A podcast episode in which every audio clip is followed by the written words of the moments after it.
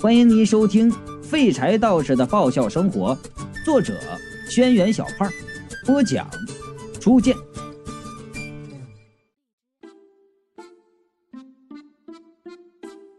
男人头的帖子啊是这样写的：我的爱人是一颗美丽的人头，他住在冰箱里。散发着刺鼻的恶臭。我爱他右脸的白骨和左脸的烂肉，可是终于有一天，他腐烂了，灵魂被鬼差带走。Oh my baby，我很想你。从这诗歌来看呢。男人头是个写实派的啊！我把这一段发到了一个诗歌的论坛，然后告诉他人呐，有人看到了请回帖。结果，男人头就惦记上，第二天凌晨就跑来找我要看回帖。哎，我是打着哈欠爬起来，打开了电脑，再一看回帖，我都震惊了。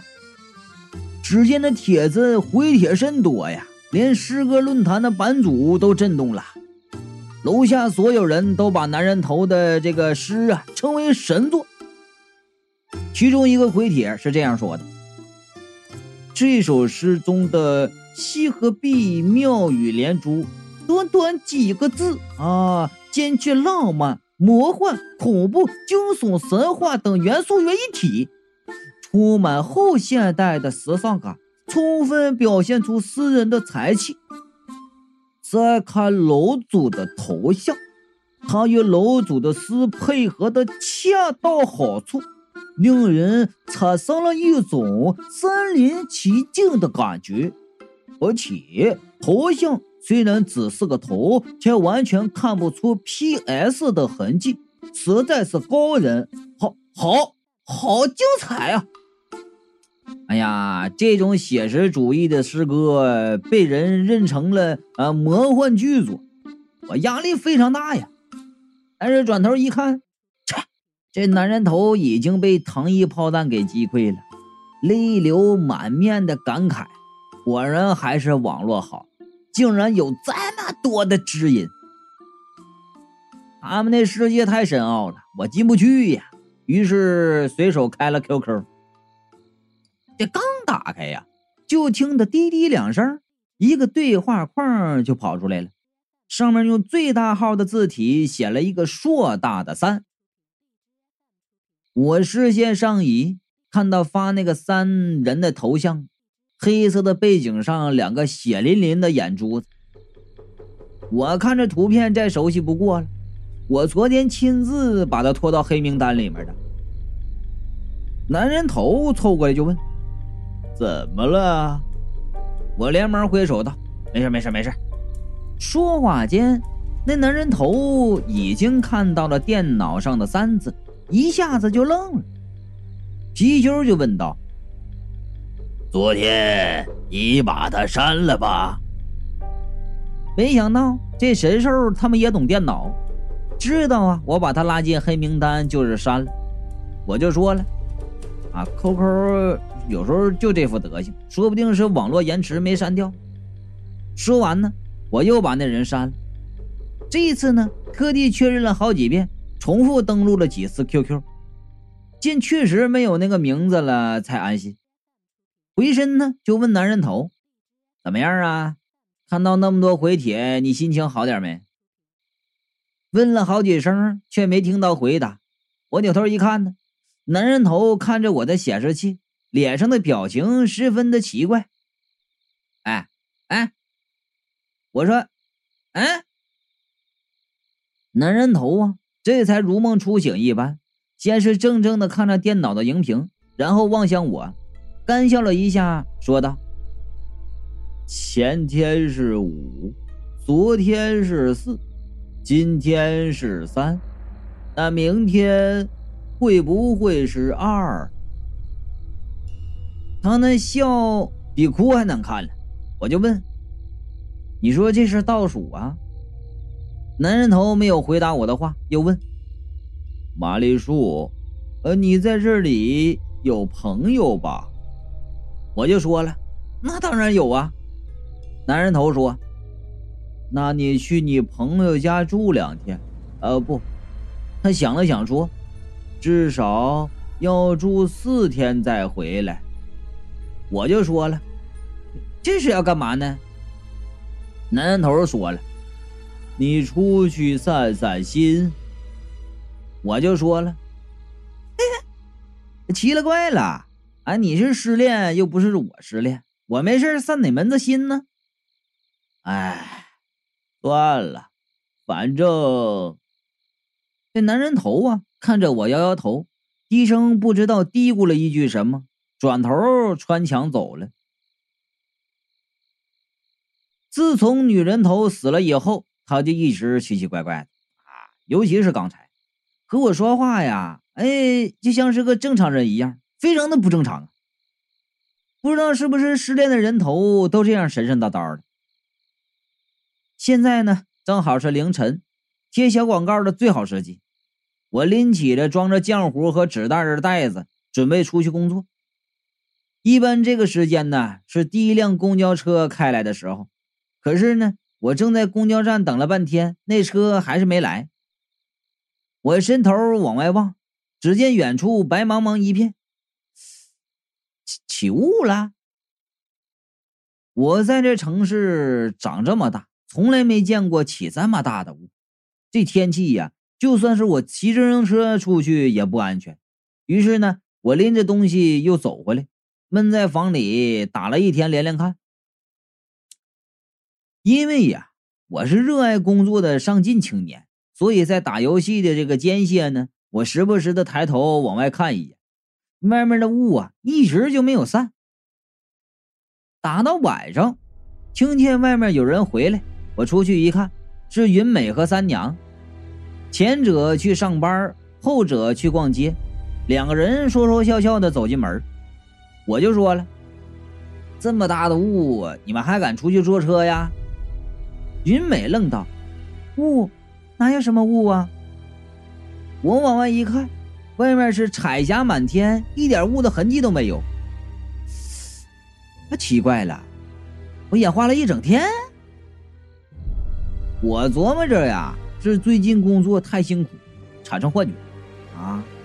吃过晚饭呢，就上床了，一觉睡到早上，我起床。准备拎着东西出去工作，皮球忽然道：“你打开电脑看看 QQ。”他这么一说呀，马上提醒了我：前天删了那个人，昨天他还在。那昨天删了他，他今天应该就不在了吧？我马上打开了电脑和 QQ，然后我屏气凝神的盯着显示器看。片刻沉寂之后。音响里蹦出滴滴的 QQ 消息的声音，然后一个对话框蹦了出来，上面写着一个数字二。发信息的头像是一个血淋淋的眼睛，直直的盯着我，我心里一阵发毛，然后说道：“完了，被盯上了。”皮球说：“你知道这人是谁？”我就说道：“啊。”不用说呀，这肯定是传说中的黑客。貔貅不说话了。我说道：“这黑客一定是已经黑了我的电脑啊，所以才能控制我的 QQ 啊！看他那头像你就知道，他头像背景是黑的，这就说明他是个黑客。”皮球问：“那倒计时是什么意思？”可能是说到点儿了，他会破坏了我的电脑。你没看过电影、动画片什么的？哎，有些变态就喜欢作案前呢发个预告来显示自己的变态。我就说，完了，我的电脑啊，还有这个这个这个十几 G 的存货呢，都是我费尽心思搜集来的啊，那是绝种的高清珍稀货呀！啊，我我得赶紧赶紧刻盘。哎，我明白了。你看那头像上的眼睛啊，为啥是血淋淋的？那你说呀，他要是真把我电脑上东西删了，老子就得急得红眼。皮球火了，就骂道：“你身为一个道士，你就不会往本质方面想吗？这才是正常人的思维呀！”我抱着头说：“你就不能别激我啊？我怎么就那么点背呢？全是一些脏东西呢？”皮球无语了。然后呢？皮球顿了一下，问：“你清清昨天的人头走时候说的那句话是什么了吗？”我就问：“他说什么了？”皮球道：“他说算了，反正到了现在，你也已经逃不掉了。”听了皮球的话，我虎躯一震。我早就想到男人头应该知道些什么，却没有想到他说的是这么惊悚的话。我连忙出屋大喊道：“人头，人头，你给我出来！”刚出房门，却看见王亮不知道什么时候过来，正坐在桌边和吊死鬼亲热呢。我看了一眼日历，今天是周末。哎呀，也怪不得王亮有空过来和吊死鬼坐在一起研究，能拿舌头折出多少种形状。边研究呢，边发出甜蜜的笑声，听得令人是毛骨悚然。人说呀，恋中的生物智商为零，这一点呢，从他们身上得到了很好的体现。现在连雷迪嘎嘎看他们的眼神都充满了鄙视。可他们的智商低，我的智商却依然维持在正常人难以达到的高度啊！我一看到王亮，心里马上就跟明镜似的，一拍大腿道：“原来如此啊！”我说：“那眼珠子、那头像怎么那么眼熟呢？第一次见到啊，哎，就是在王亮的办公室里，那时候的数字是二十七，他还跟我说过，这头像在 MSN 里怎么删都删不掉。”原来他才是货源呢，这东西指不定就是他传言给我的。想到这儿，我就问王亮：“哎，王亮，你还记得你那个 MSN 上面那个签名写着死那个人吗？”王亮想了想说：“啊啊啊！天天倒数那个呀，那个人天天坚持的倒数，现在已经数到二了。”我就问：“他还在呢？”啊，还在。王亮说。我开头觉得挺恐怖的，后来见他每天光数数，什么也不干，我就猜他是不是 MSN 的机器人呢？估计是为什么活动倒计时，哎，就再没管他。他话音刚落，只见一股热风袭来，冰箱门砰然而开，男人头从冰箱里飞出来，定在王亮眼前，然后就问：“你也看到了？”王亮被吓了一跳啊，点头说。啊啊啊！男人头道：“看来，看来，真是像上次一样。”我看他这样说话，我就心急呀，然后就说：“像什什什什什什么一样啊？哎，你给我说清楚啊！再不说清楚，我把你当球踢出去。”男人头苦笑道：“呃，现在只怕你想让我出去，也没有办法出去了。”我就问，什么意思啊？男人头说道：“你出门试试看，看能不能走远。”我和王亮本来已经有所怀疑，听到他说话呀，对视一眼，俩人马上起身就向房外走。出了小二楼，外面景色和平常没什么区别。我在门外走了两步，回头跟门口的男人头又说。这不能出来吗？男人头又道：“你向远处走。”我往前就走了几米，依然是没什么异样。回头看了一眼男人头，正要说话，却看男人头一脸严肃，不像是说笑。于是啊，又往远处走了几步。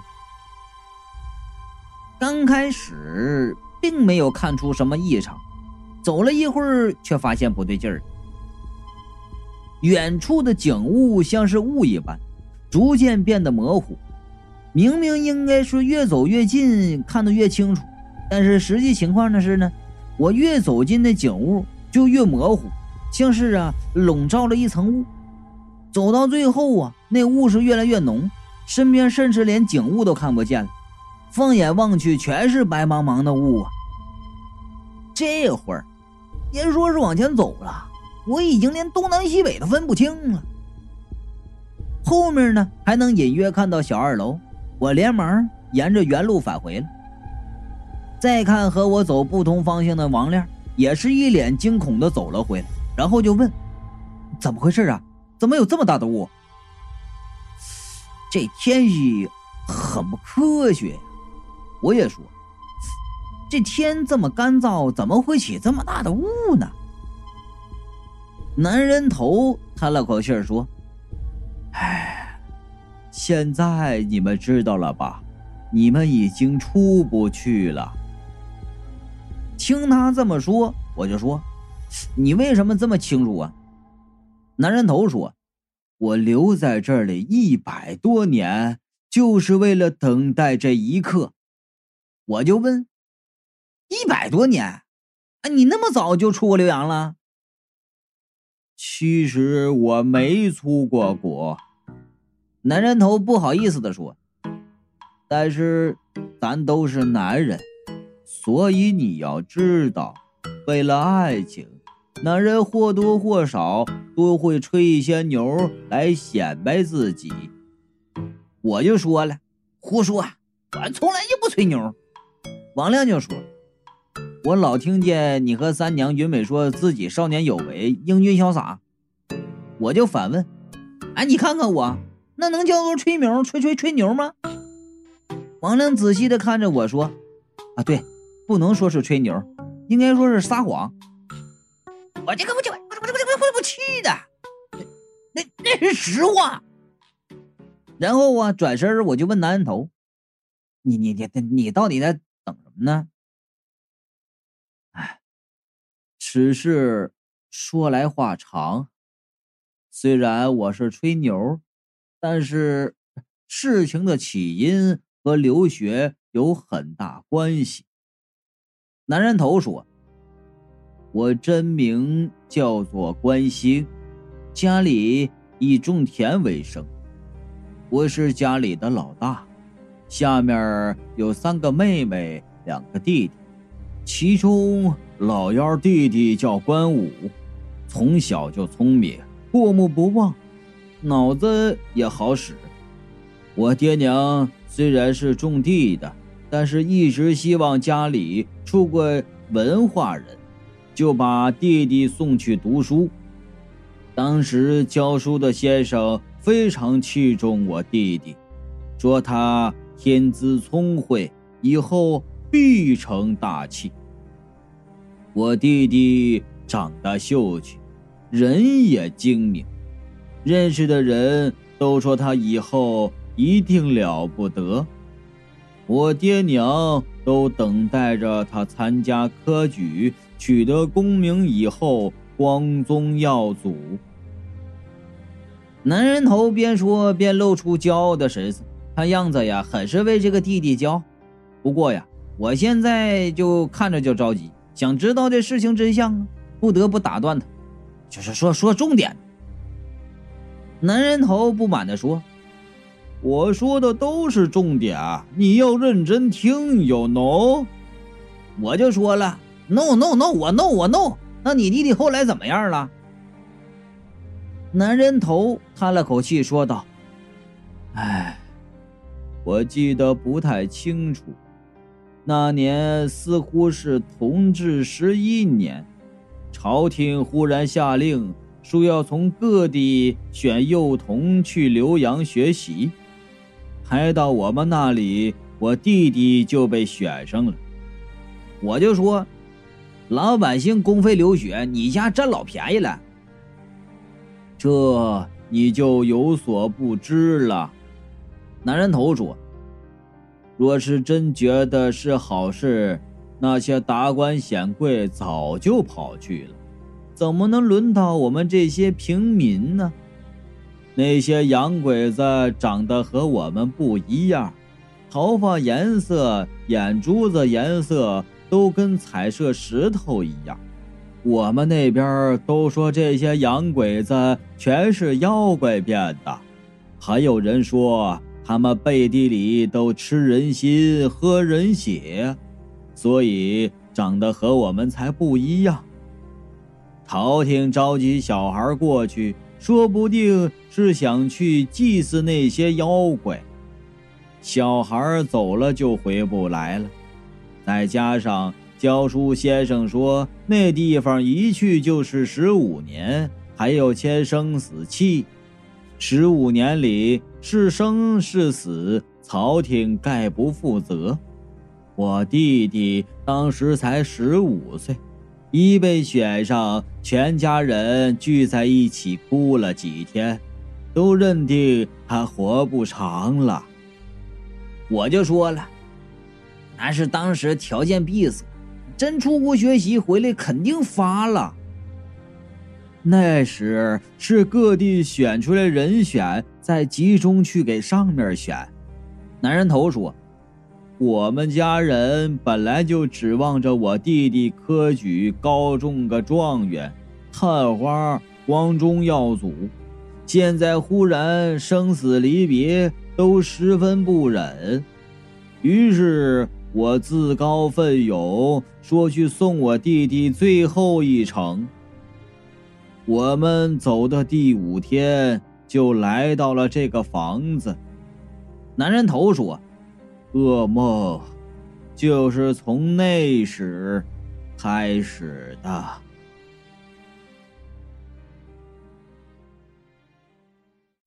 想了解更多初见有声作品或提前收听。可以关注微信公众账号“初见说书”，或者加初见的微信：一零三三三四六三五五。